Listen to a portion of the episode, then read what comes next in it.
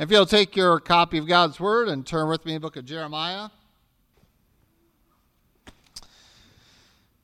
We'll be reading the entirety of chapter 26 of Jeremiah.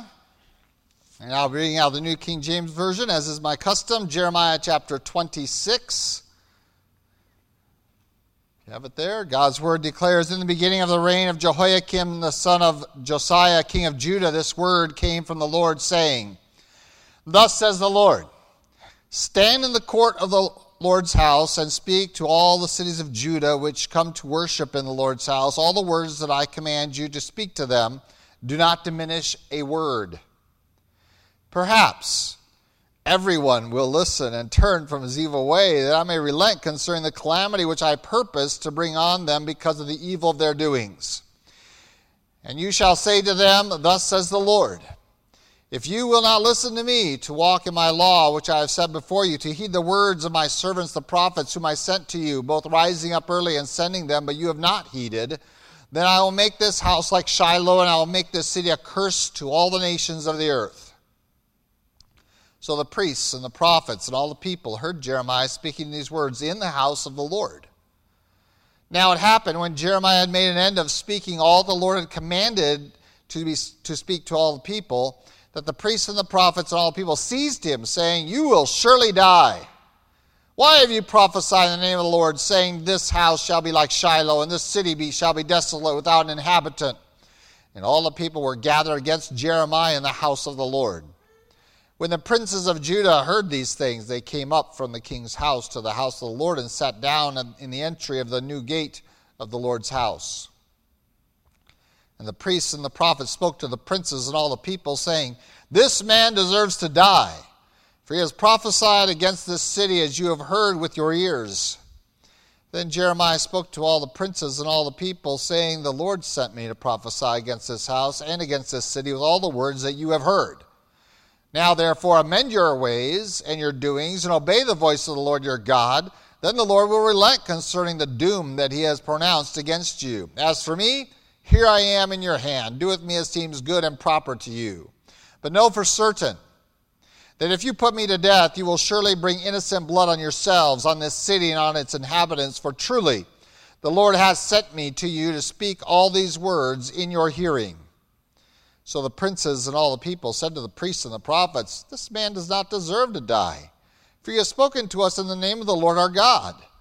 Then certain of the elders of the land rose up and spoke to all the assembly of the people, saying, Micah of Moresheth prophesied in the days of Hezekiah, king of Judah, and spoke to all the people of Judah, saying, Thus says the Lord of hosts Zion shall be plowed like a field, Jerusalem shall become heaps of ruins, and the mountain of the temple lay the, like the bare hills of the forest. Did Hezekiah, king of Judah, and all uh, Judah ever put him to death?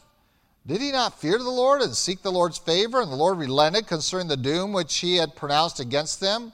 But we are doing a great evil against ourselves. Now there was also a man who prophesied in the name of the Lord, Urijah, the son of Shemaiah, of Kirjath Jearim, who prophesied against this city and against this land according to all the words of Jeremiah. And when Jehoiakim the king, with all his mighty men and all the princes, heard his words, the king sought to put him to death. But when Urijah heard it, he was afraid and fled and went to Egypt. Then Jehoiakim the king sent men to Egypt, Elnathan, the son of Achbor, and other men who went with him to Egypt. And they brought Urijah from Egypt and brought him to Jehoiakim the king, who killed him with the sword and cast his dead body into the graves of the common people. Nevertheless, the hand of Ahikam, the son of Shaphan, was with Jeremiah, so that they should not give him into the hand of the people to put him to death. Well, we begin a section of Jeremiah. Well, we've really been into it now where we have talked about his changing theme. We're really going to look into a few chapters this week and next week uh, we are going to handle two chapters next week. So these three chapters are really going to tie together some of the uh, things that Jeremiah experienced at the hands of his fellow people, um, both prophets, priests. We're going to talk about all the people, the princes. We're going to see a false prophet. Um, and we're going to finally see him when we get to chapter 29 in three weeks, addressing those that are in captivity more directly. But we have here a, a uh, picture and a presentation of what was happening uh, in Jeremiah's life in response uh, to God's commands for him to speak his truth to the people of Israel. And we think, well, that would be exciting. That would be so exciting to have God come and tell me um, directly what he is going to do, his purposes, his plans, and to have this commission to go out and share this with others. Um, well, we do, actually. God has done just that. He has done that since Acts 1 8. He does that today. He has sent his Son, He has come to earth. He has communicated His truth to us. We have it before us in His Word, and He has commissioned us to go out into the world and to share that message. So, in many respects, we are little Jeremiahs. We are here in our modern world with the same uh, requirement of God that we be His emissaries to a lost and dying world. A world that's in deep trouble and a world that is on the cusp of experiencing God's wrath. And that's who Jeremiah was sent to. Um, and we're going to look at, uh, again, somewhat of that message. But what we really want to look at in what is revealed in this chapter and then put into practice. Um, and I think that's one of the real values of this chapter is we not only see a declaration by God in terms of how he functions, but we're also going to see it played out right away in the circumstances of the event that Jeremiah is called to perform. And uh, this is one of my favorite passages to go to to challenge people who want to say that once God has set his purposes in place, that he, they are established. That is, that they're unchangeable. Uh, and really, when we talk about the immutability of God, that is, that God doesn't change, and we sing about that, uh, we are not really singing about that idea. And some have robbed us of immutability of God and said, well, he can't change his mind because that's change and that's, that's mute, muting, mutating. And so they have robbed him. What, what is immutable about God is that he doesn't change the principles and promises that he functions under. That's what we mean by immutability. That he does, he's not fickle. That he's not just going to go one direction all of a sudden, ah, I don't like that, I'm going to do this now. Um, he, didn't, he didn't just decide that he was going to change and call a guy, Abram, out of Ur of the Chaldeans um, and establish the people Israel through one of his grandsons. Um, that was in keeping with the principles of God. Um, we don't know how many people he really might have offered that to outside of Abraham. But Abram took him up on it and said, Okay, I'll leave the land of my fathers and I'll just pack up and I'll go and I'll go somewhere and I'm going to wait on you to show me where. And, and God in a responsive relationship with Abram, um, led him. Abram followed. God gave a command. Abram obeyed. God blessed. God promised. And we have this relationship established. And it is uh, consistent with the person and character and practices of God. They don't change. That doesn't mean that everything that God is, that God is, uh, let me back this up. It doesn't mean that God has determined everything before He even created one thing and that nothing can change. That there is not a determinism in Him, but rather the immutability of God is about the principles and the character of who He is. And this we're going to see played out strongly in this chapter. And again, it's one of my favorite chapters to counteract those who claim that there is a decree of God and once the decree of God is set, that no act of man or nature can change it. But that's simply not the case. And throughout all of Scripture, we see over and over and over and over again, example after example, um, where God does respond to men who change, who repent, who turn or who stubbornly resist and persist in sin, that God responds to that. But what's interesting in this passage is that God Himself declares what the principle is. Within the context of the message that we're going to give to the Israelites of the day, um, there in Jerusalem, God is going to declare these, this is the principle I live by, and it doesn't change. And there is such a solidness, there is such an encouragement there that um, God is going to change the rules. It is always going to be on this premise that God relates with man. And we're going to see some very important words here that you might say, I don't think God's allowed to use those words. well, if you're a strong Calvinist, you're right. Your God is not allowed to use these words, but the God of the Scriptures is and does.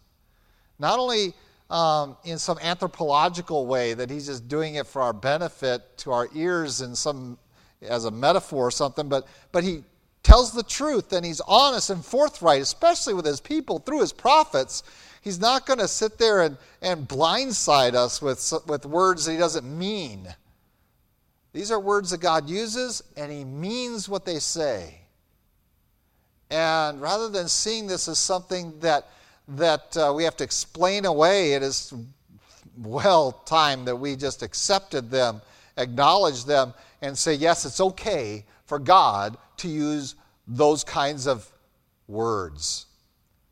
And we're going to look at those this morning with His help. And before we do so, let's ask for it.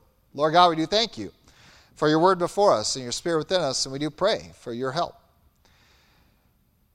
That we might see the simplicity and the power of your words. That we might recognize that the problem was then, is now, has always been that men have not wanted to listen. Wasn't that they could not understand it. It was not that it was too difficult or too complicated, but it is simply that we have stiffened ourselves against it. And so, Lord, we pray for a different spirit in this room. We pray that we might be tenderhearted, that we might be receptive, that we might be careful listeners to your truth and ready to respond in a proper way, knowing how consistently you have functioned throughout history and that you can be relied upon, for you are faithful. Lord, we thank you so much for your faithfulness tied into your, your character. Lord, we rejoice in it. We know that therein is our hope. Therein is salvation. But we also know that within that same character, within that same consistency and faithfulness, therein must be fair judgment. And so, Lord, we are well warned, as well as encouraged and taught by your faithfulness. And we pray you might guide us into it today. In Christ Jesus' name, amen. Well, here we go. We have early on in the ministry of Jeremiah, it says in the beginning of the reign of Jehoiakim, the son of Josiah, king of Judah, this word came from the Lord to Jeremiah. So we're kind of backing up a little bit. Next week, we're going to take an example stretching much farther in the future, another king later, Zedekiah and uh, we're going to have to deal with some things then. If you're coming on Sunday nights, you're going to have no problem with next week and we get to the next chapter. But if you haven't been, you might struggle next week. But we'll, we'll get there. And so we have a couple of examples of Jeremiah's interaction with his peers priests, prophets, people, princes, they're all going to be here. Um, and, and we're going to have Jeremiah interacting with them. And what we're going to find in this case as well as next week in the next two chapters, uh, how do the people respond to God's word in a positive way? And in the midst of this, we're going to see obviously some very strong negatives, but we're also going to be a little encouraged that somewhere along the line somebody said, We're being stupid. And it's about time somebody said that to the people of Israel. Uh, it was a little bit too little and too late, uh, to really help them too much because they were still stubborn in their rebellion. But we come to this time period, and we're still at least one king away from the complete demise of Judah. And, but remember that by this time, um, Nebuchadnezzar had already shown up on the scene. And so Jehoiakim is placed there. Zedekiah, his, his uncle, is going to be placed in his stead because he's going to rebel. Uh, Zedekiah is going to rebel. And then Jer- Bab- Babylon is just going to say enough. And we're done with kings. But Jehoiakim is there, and, and we're going to find a little bit of his history here in this chapter. And so here the Lord appears to Jeremiah and says, I'm going to send you now, not into the fields, not into the. And I want you to go right into my very house. You're going right into the temple. You're going directly in there into the core of, of uh, Israeli worship, of the worship there in Jerusalem. I want you to go right into the Lord's house, and I want you to go. And the indication is this is probably around Passover. And the reason is because it says that all the people are coming into the city at this time.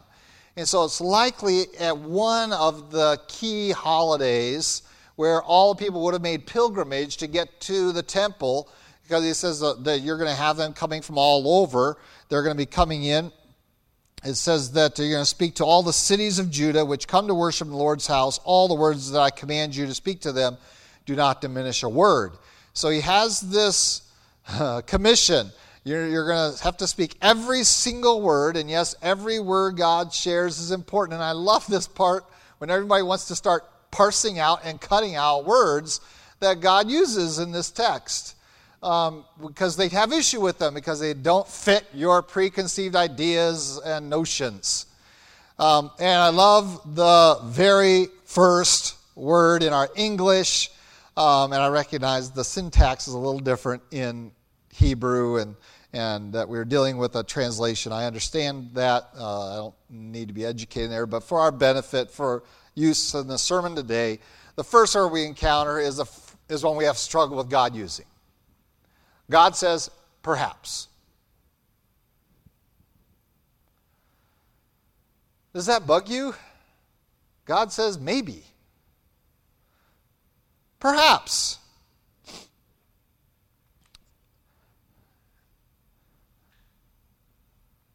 And maybe you don't know the root of the word perhaps. Um, per, meaning each, haps is an abbreviation of the word happenings. So, for each happening, perhaps um, something can happen. Something conditional can occur. And so here is God laying out his principle that said, depending upon what happens, that's what perhaps means. Depending upon what happens, maybe, possibly, some things could occur. I have not set this all in stone that cannot be undone. It is dependent upon what happens when you go into the temple and you start talking, you speak the word of the Lord. Um, perhaps something can occur. There's a possibility here of a variety of outcomes.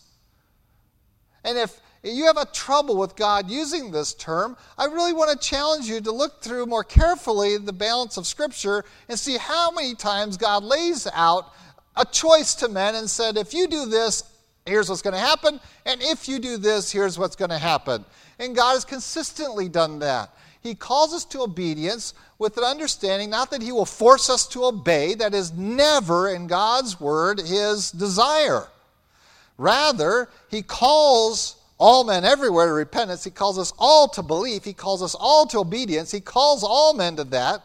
And then He waits for the haps. he waits for what happens. God depends, waits upon us? Yes. He is a responsive, person. In a relationship, um, if you claim a relationship, and God claims a relationship with us, He is the creator, we are His creatures. Many of us deny a relationship with Him. We deny that fact, we want to reject that, um, but God claims it, and so He comes and He gives this message, and here the people of Israel are called by His name, Israel. El is the name of God. Um, here in Judah and Jerusalem, uh, we have the people that are call themselves the priests of God, the prophets of God, the people of God. Um, they claim this relationship with Him, and so God engages them. There is a movement, and a relationship that is stagnated is no relationship. And whenever I do premarital counseling and things like I talk about, we're going to have to learn how to communicate, which means you're going to have to learn not just to make sure the other person hears what you have to say, but more importantly, that you are listening. You learn to listen. That is the key to our part in a relationship because we all seem to be capable of uh, wanting other people to know what we think. The, the hardest problem for humanity is listening to what someone else has to say which is why it's phenomenal that you sit here for like an hour and listen to me. Um, it's amazing every Sunday that you do that. Um, but this is the problem God isn't the one that doesn't want a relationship, it is we that resist and don't want to listen when God says. So we start off with this word, perhaps. God is declaring that the outcome is not set in stone. The outcome is dependent not upon him and his purposes, but the outcome is dependent upon you and your listening and obeying. And so he makes this declaration to Jeremiah. He's supposed to go out and stand in the, into uh, the, the place of worship, the house of the Lord, and not leave out a single word, not even these really strange words. Perhaps everyone will listen and turn from his evil way, that I may relent concerning the calamity which I purpose to bring on them because of the evil of their doings. And so God has shared with Jeremiah his intent. Why am I being sent out? Why is God sending us out to the world with the gospel? Why? What's its purpose? This is the exact purpose that God has today for our ministry. Perhaps, and I love the inclusiveness, everyone will listen. Isn't God great? He wants everyone to come to repentance. God says maybe everyone's going to listen. It could happen. I say, oh, God knows it's not going to happen. But maybe it will. God has not set that. He has not established that. That is not in His decree that certain people will listen and certain people won't listen. It is not in the purposes of God. That is not what the purposes of God mean. Well, I have to do this because God determined this before I was even born. No. No. No. That is a lie. And it defames God and makes him less than who he is. No, God's principle is very clearly declared to Jeremiah. God wants everyone to listen and repent. That's what I want to happen. God wants everyone to listen and everyone to turn from his evil way so that everyone can be saved. That is the purpose of God. The The alternative is the calamity that he has purposed. Now, why is he purposed this calamity? Is because in eternity past he decided that during the reign of Jehoiakim that he was going to send Babylon in and destroy it. No. He has purpose to do this because he is responding to their disobedience because they have followed after the ways of the Queen of Heaven. They have followed after the way of Baal. They have followed after all of the wickedness that is in their own evil heart to do because of their condition and their rejection of his truth and his prophets. Because of their rebellion, he has determined, purposed, to bring calamity on them. This was not from eternity past, other than the principle was from eternity past. If you follow me, I will bless you. If you rebel against me, I will judge you. That principle will not ever change. This is how God functions. So he is unchanging in his principle. But to then put in the mind of God that he had determined that on such and such a date, Nebuchadnezzar is going to come and do this to these people, is not true. If it is, then God lied here to Jeremiah. He told a falsehood. He said there is a way to avoid the inevitable. Isn't that great? That is a great statement. Yes, I have purpose built upon my principles that I'm going to send calamity upon these people as a way of judgment because of what they have done, not because of what I determined in eternity past. But I am responding to their rebellion. I have tried and tried and tried, and now you're basically one of my last ditch efforts to get everyone to listen and turn from his evil way.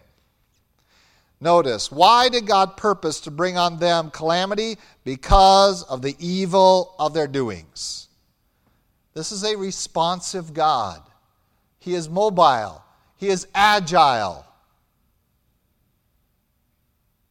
This is not a set in stone, sawing along God that you cannot engage. Don't you love the attitude of Moses? to say, Now, God, I know you really want to kill them all. Start over with me, but it really wouldn't look good. Don't you love that attitude? Does that sound like Moses thought God was set in stone and never moved? No, he recognized that God is responsive. He can be reasoned with. He can be engaged. He, he wants to do good, and he was waiting for us to respond and give him an excuse to do it. And what is the excuse we give him? We obey. We seek out his purposes. We listen.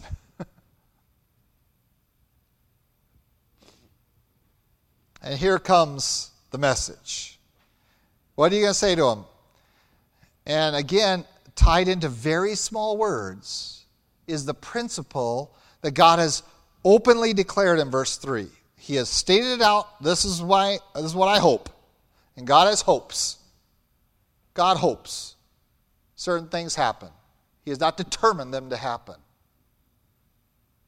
And we can get into talking about foreknowledge and does foreknowledge equal foredetermination? It does not.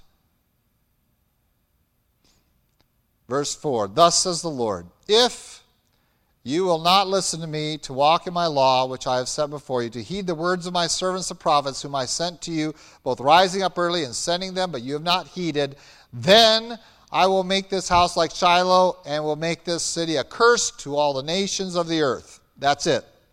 Wouldn't you love me to come up with a three verse sermon? Probability is that he said this over and over again to everybody coming in. It was a repetitive statement that he kept making over and over again until everybody heard it. That was his job. To persist in it and just walk and just say, this. Now, I want you to notice something. This isn't a very powerful statement. It starts off with the word if. That's a conditional clause.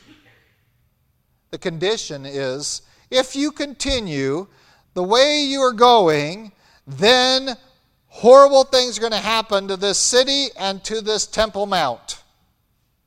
If you persist, and nobody listened to the if, that little word at the beginning in English, nobody listened to. They did not listen to the if. And how do we know that they didn't listen to it at all? They didn't hear it, it didn't penetrate most of their ears because of how they responded.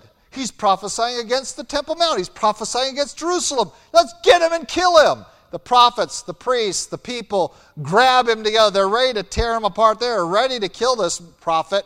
Um, and really, only the intervention in verse 10 of the princes of Judah kept it from happening. And their question is, Why have you prophesied in the name of the Lord against this house? Uh, and they repeat his words. How can they do that?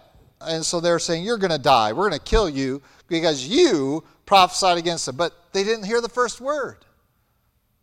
The first word made it very clear that it was not Jeremiah that was going to cause this. It really wasn't even God that was going to be the first cause of this. What's the first cause of the prophecy? Is them, their choices, your choices. Move God's hand, either for or against you. It is that simple. And it still is. God hasn't changed. The principles are the same. The principles of the gospel are the exact same as the principles Jeremiah preached there. If you will listen, then I will relent. If you persist in your rebellion against me, then judgment is all there is for you. Desolation. Look at some of the terms he uses here. He, he has three descriptions. First of all, I'm going to make this house like Shiloh. And if you're wondering why is it like Shiloh, Shiloh was the northern tribes. They'd already gone into captivity. They were destroyed by the Assyrians, and Shiloh was their place of worship of God, the God of Israel. They worshiped um, in other places Baal and, and the high places in Dan, but at Shiloh is where the, the uh, faithful, if you will, the unfaithful faithful, the ones that still wanted to worship God but didn't want to travel to Jerusalem because it was in the, the kingdoms were divided, they went to Shiloh. And, God, and Jeremiah says, You're going to be like Shiloh. And Shiloh is just leveled, decimated by the Assyrians. So, so when he says you're going to be like Shiloh, don't think that you can go there and worship God and say we're protected because we're worshiping God, because that's what they said a few years back up in Israel about Shiloh, and it's gone. It's overrun by the Assyrians. So you're going to be like that. Jerusalem's going to be like Shiloh. He goes on and says, um, not only that, but uh, it's going to be a curse to all the nations of the earth.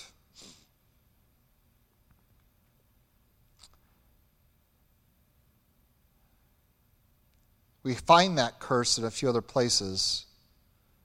And it's fascinating how the nations of the earth understood the reason that happened in Jerusalem is because they rebelled against their God. They cursed the people of Jerusalem because they knew that they rebelled against their own God. Unheard of, unthinkable. And so we find this description and, and the desolation, the emptiness is all going to be described for us a little bit later on and, and pressed later as well. And so we find them responding, and they left out the if, the conditional clause that was made themselves the issue. The dependent issue was not God, because God's faithful and He doesn't change, and the principle is the same. And so you can guarantee that from God, um, if you're on the obedient side of believing, trusting, obeying, that you're going to be, have received the blessings of God. If you're on the disobedient side, you're going to receive the judgment. That part is set in stone the principle is set in stone. Okay, that's, you can trust. Um, what side of that is up to you? It's not up to the prophet. The prophet can't make one or the other happen.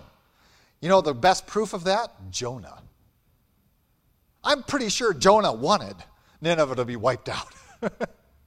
I mean, that's a prophet that's going to go out and preach, God's going to destroy all you, and he had a big smile on his face except that he knew how God worked.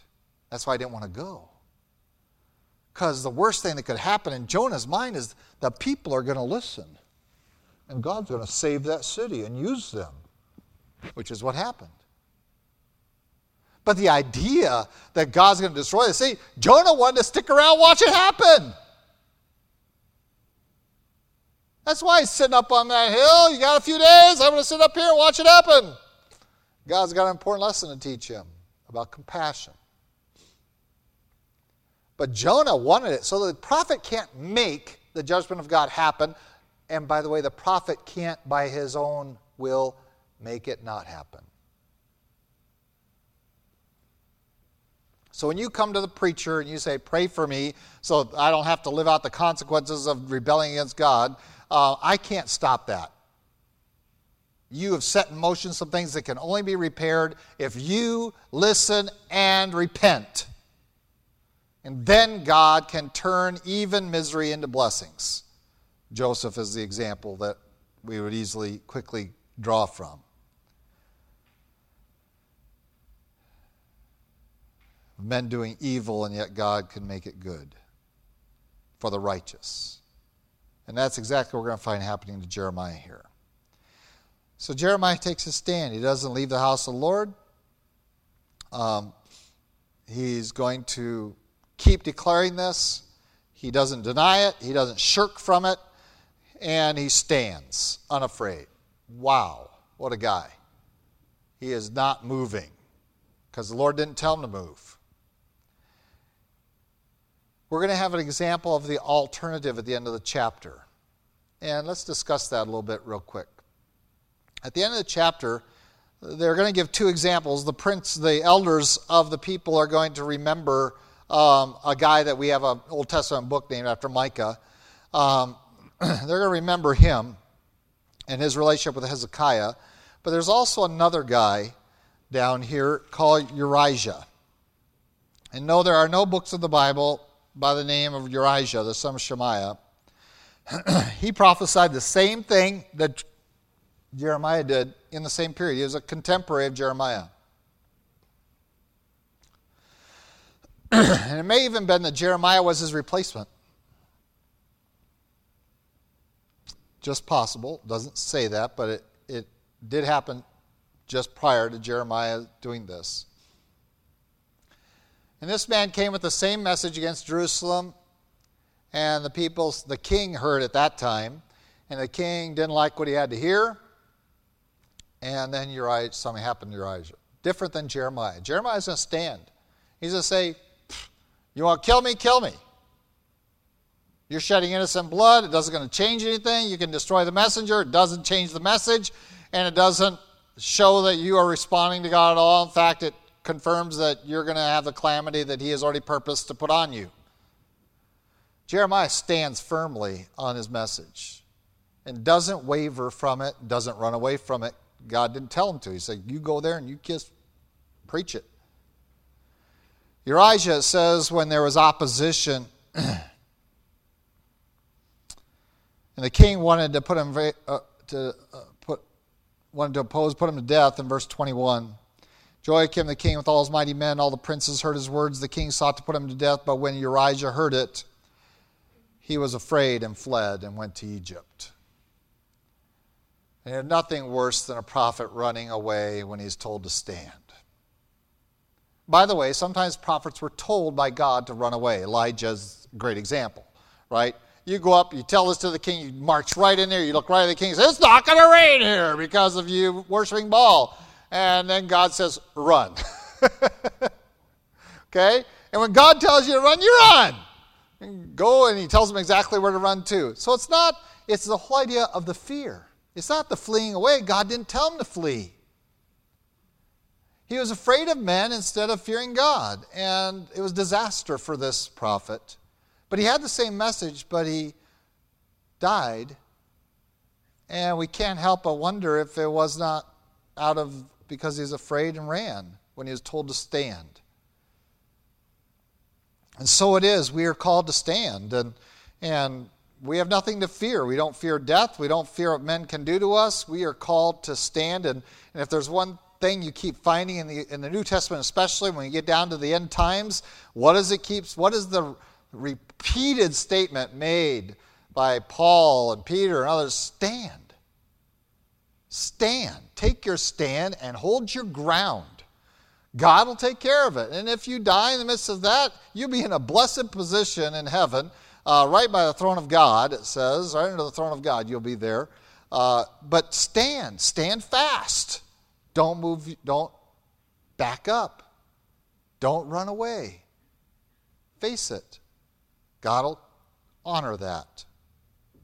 Well, Jeremiah does it. He stands and he's about to be killed. And then here comes the intervention. We send down some of the princes, and the princes go, Hey, what's going on here? You know, we want to know what's going on. So they tell him what's going on. Jeremiah says, Here's what I said. And he repeats the message, says, The Lord sent me to prophesy against this house, against the city, with all the words you have heard. Now, therefore, amend your ways, your doings, and obey the voice of the Lord. Then the Lord relent concerning the doom that he has pronounced against you. And there is the heart of what he heard before he sent his message. Now he declares, Listen, God didn't send me here to make to ruin your day. He didn't send me here to get you mad, to kill me, and add to your sin. He sent me here so you could amend your ways and that He can change His purpose. He can change His mind, and you can do it. You can make it happen. You can change God's mind. Not the principles that God is, is basing it on. That principle doesn't change. But its implementation, you can go from one side of that principle to the other side of that principle simply by repenting and asking God to be your God and to serve Him with all your heart, mind, soul, and strength. That's what I wanted. And He shares that. What is the purpose? In verse 13, we have really a repetition um, for the base for the for the benefit of the hearers of what Jeremiah heard directly from God before he got commissioned. And so the princes hear this. They say, Well, this guy doesn't deserve to die. He just wants us to do right. He just wants us to get right with God.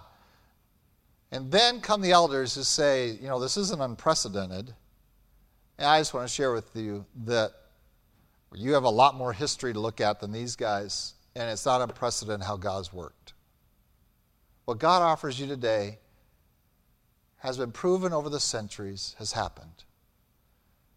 The worst of sinners, some of the most hideous people around, have repented and been saved and received the blessings of God. Some of the most self righteous people that you think are godly have been rejected by God and destroyed because they were in rebellion, rely on themselves instead of God.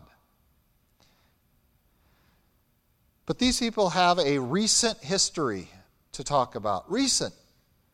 Yeah, that guy Micah. I was still alive. The elders, old guys. One of the old guys says, Yeah, I remember back when Hezekiah was king. You know, kind of like when I talk about, you know, when Nixon was president. Okay, I was still alive. I was alive when Kennedy was president, so ugh, scary stuff. I don't even want to talk about how long John Bailey's or John Bailey, John Roberts has been alive, how many presidents he's been back to. So, go ahead, tell us. FDR. FDR. okay, whole different world back then. Um, that's easy because FDR like served like I don't know 28 years or something as president, so no, he wasn't that bad. But 12, right? Didn't he get 12 years? Although the last term, I really think that was our first female president was his wife, pretty much. Four times, so 16 years. Somewhere in there. Anyway, I remember when Hezekiah was king. And this guy Micah came up and said, You better repent, or God's going to destroy this place. And here come the Assyrians down out of the north, and they have the place surrounded. And guess what, Hezekiah? Did he kill Micah? No, Hezekiah didn't kill Micah. He got on his knees and begged God's forgiveness and had the whole city go into repentance. And the Assyrians disappeared. God relented of what Micah prophesied. You see, the problem is not a fickle God that wants to destroy some and wants to save others. That is not the conditional element. The conditional element is not the election of God in eternity past. The conditional element of your deliverance is you, not God and not the prophet. It's you. Am I going to obey? Am I going to listen? Am I going to repent? Am I going to respond? And if I don't do that, then I'm going to get what I have due to me based upon the faithfulness of God as a righteous judge as well as a loving Savior. And that's what we have playing out here. And the elders go, oh, yeah, maybe we should maybe learn our lesson from our forefather. Yeah, I think Hezekiah, we avoided the whole thing right there in the Assyrians. I mean, there was 100,000 of them out there. Gone because Hezekiah listened, humbled himself, repented, and led the, the city in that act of repentance. So they said, Did Hezekiah put the prophet to death? No, he feared the Lord, sought the Lord's favor, and the Lord relented concerning the doom which he had pronounced against them. But we are doing a great evil against ourselves. And this last declaration of the elders of, of Israel is so powerful.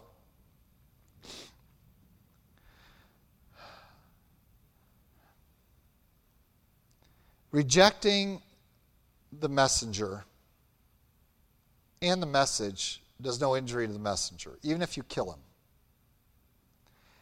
When we go out with the gospel to people and they reject it, and they, I'm not talking anymore, I'm not going to, you're not invited to anything anymore, um, you're not my friend anymore because all you keep telling me is I need to repent, and I'm tired of hearing that. Why don't you just keep your Jesus stuff to yourself?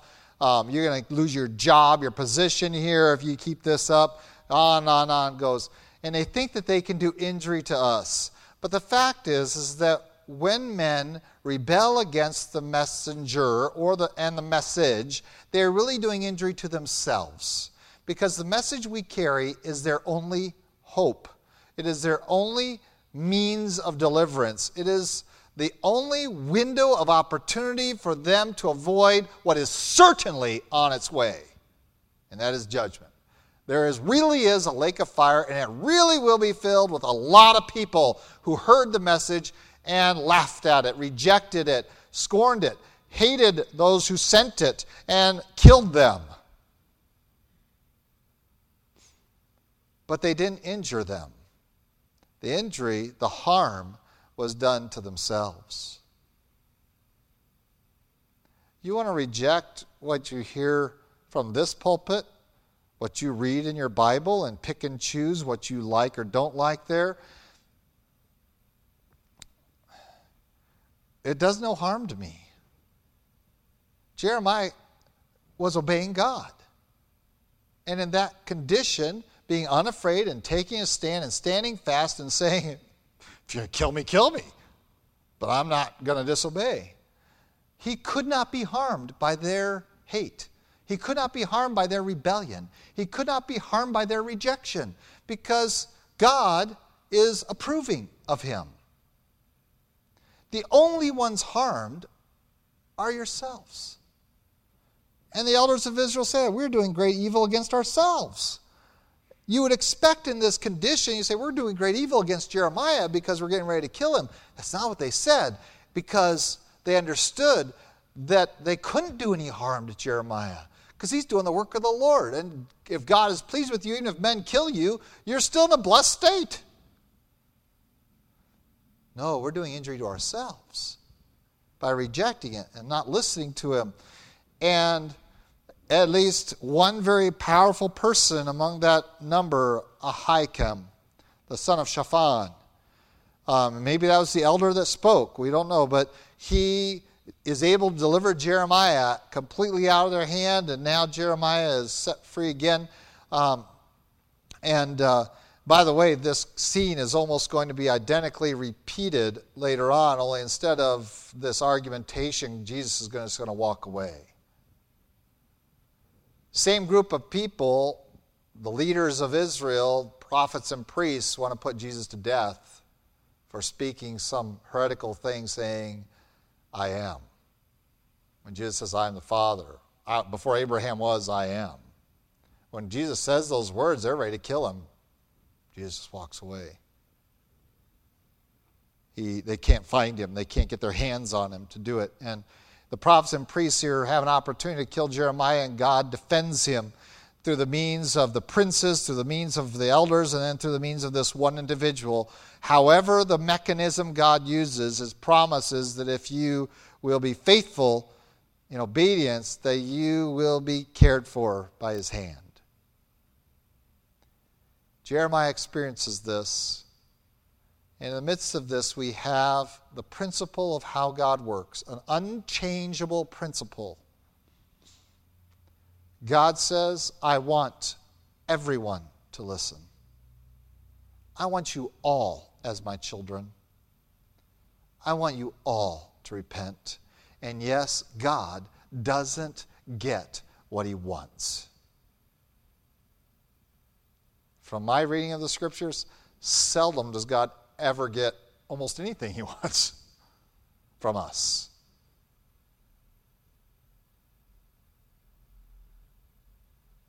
And so God says, well, perhaps everyone will listen. There's his heart. He wants everyone as his child. It's a no brainer. What gets in the way is our pride and our rebellion, our rejection. And we are the condition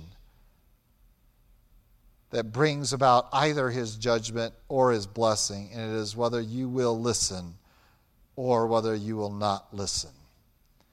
And I'm not saying that there aren't a lot of influences. There's one group of people here I want to talk about, and it is the people.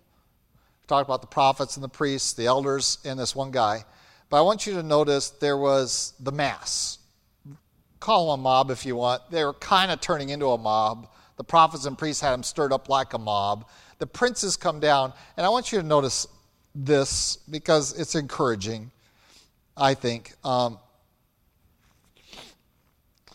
in verse 8, Jeremiah was done speaking what the Lord commanded to him, and it says, To all the people, that the priests and the prophets and all the people seized him, saying, You will surely die.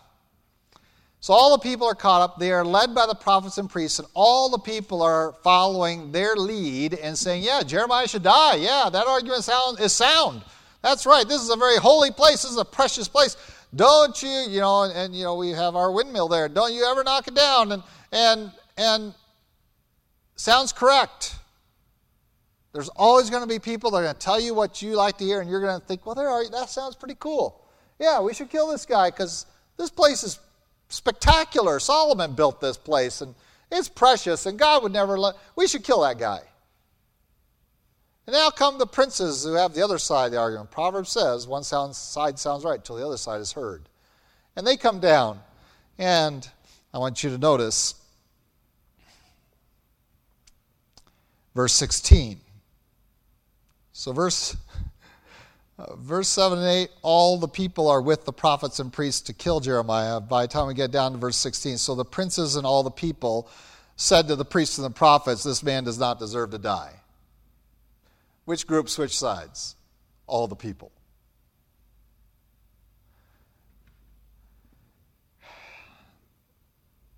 And Jeremiah is delivered out of their hand. And a great wickedness is avoided. Prophets and the priests had their first influence, drew the people, started to migrate to where they were. And mobs do this. People, groups of people without uh, hearing alternatives, without really investigating the fully, can be easily bent to one to the wrong place. Here come the princes. They say, wait, wait, wait, let's just slow this down a little bit and let's just think about this a little more in a court. Let's let the man have his speak. Let him talk. Let's hear him out. What's this really about? You need to repent. I'm here to try to save you, not to condemn you. Oh, well, you shouldn't have to die for that. And all people go, Yeah. Why should he have to die for trying to save us? all the people that were just about ready to kill him because the prophets and priests made sense back then, and now the prince is making sense, and it's the people that switch over. And oh, that we would have the wisdom to recognize that you're going to hear a lot of voices in your life. And in our day and age of communication and media, you hear a preponderant, propound, that word, of voices. yeah, I'm older today, so I can't remember. Preponderance, there we go, um, of voices. You hear all these sides. You know, I say, well, how do I know where to go? And I just call you that wisdom is of God. And I'm pretty sure the Bible says that if any of you lacks wisdom, let him ask of God. But if you're going to ask of God wisdom, you better be prepared. Because don't ask of him wisdom when you don't want to listen to it and you don't want to obey it. All these people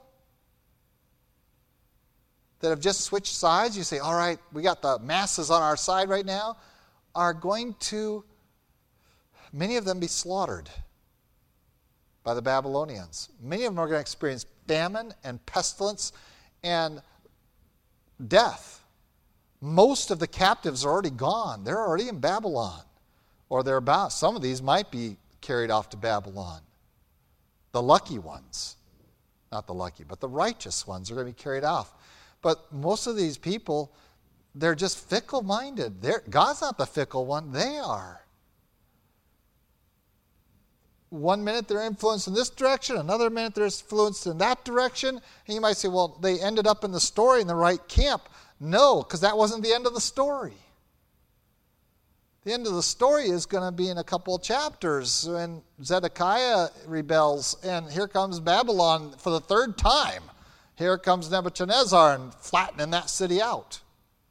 That's where the story ends, really, for almost all of them, except for those that go off into captivity. So, in your quest for the wisdom, for truth, and for what it is to live your life after, oh, that you would seek it from the Word of God and from the people of God, from your, from, from your study of the Scriptures, from the Holy Spirit. But if you're going to seek it there, recognize that it demands something. It demands obedience, it demands your surrender to it because knowledge of it does not equal deliverance. You have to own it. Let it drive your life and direct your paths. Then it is yours, and then you will be on the blessed side of the principle by which God operates. Let's pray. Lord God, we do thank you for your love for us. And again, that love that wardens us of a judgment to come that we might escape it. And Lord,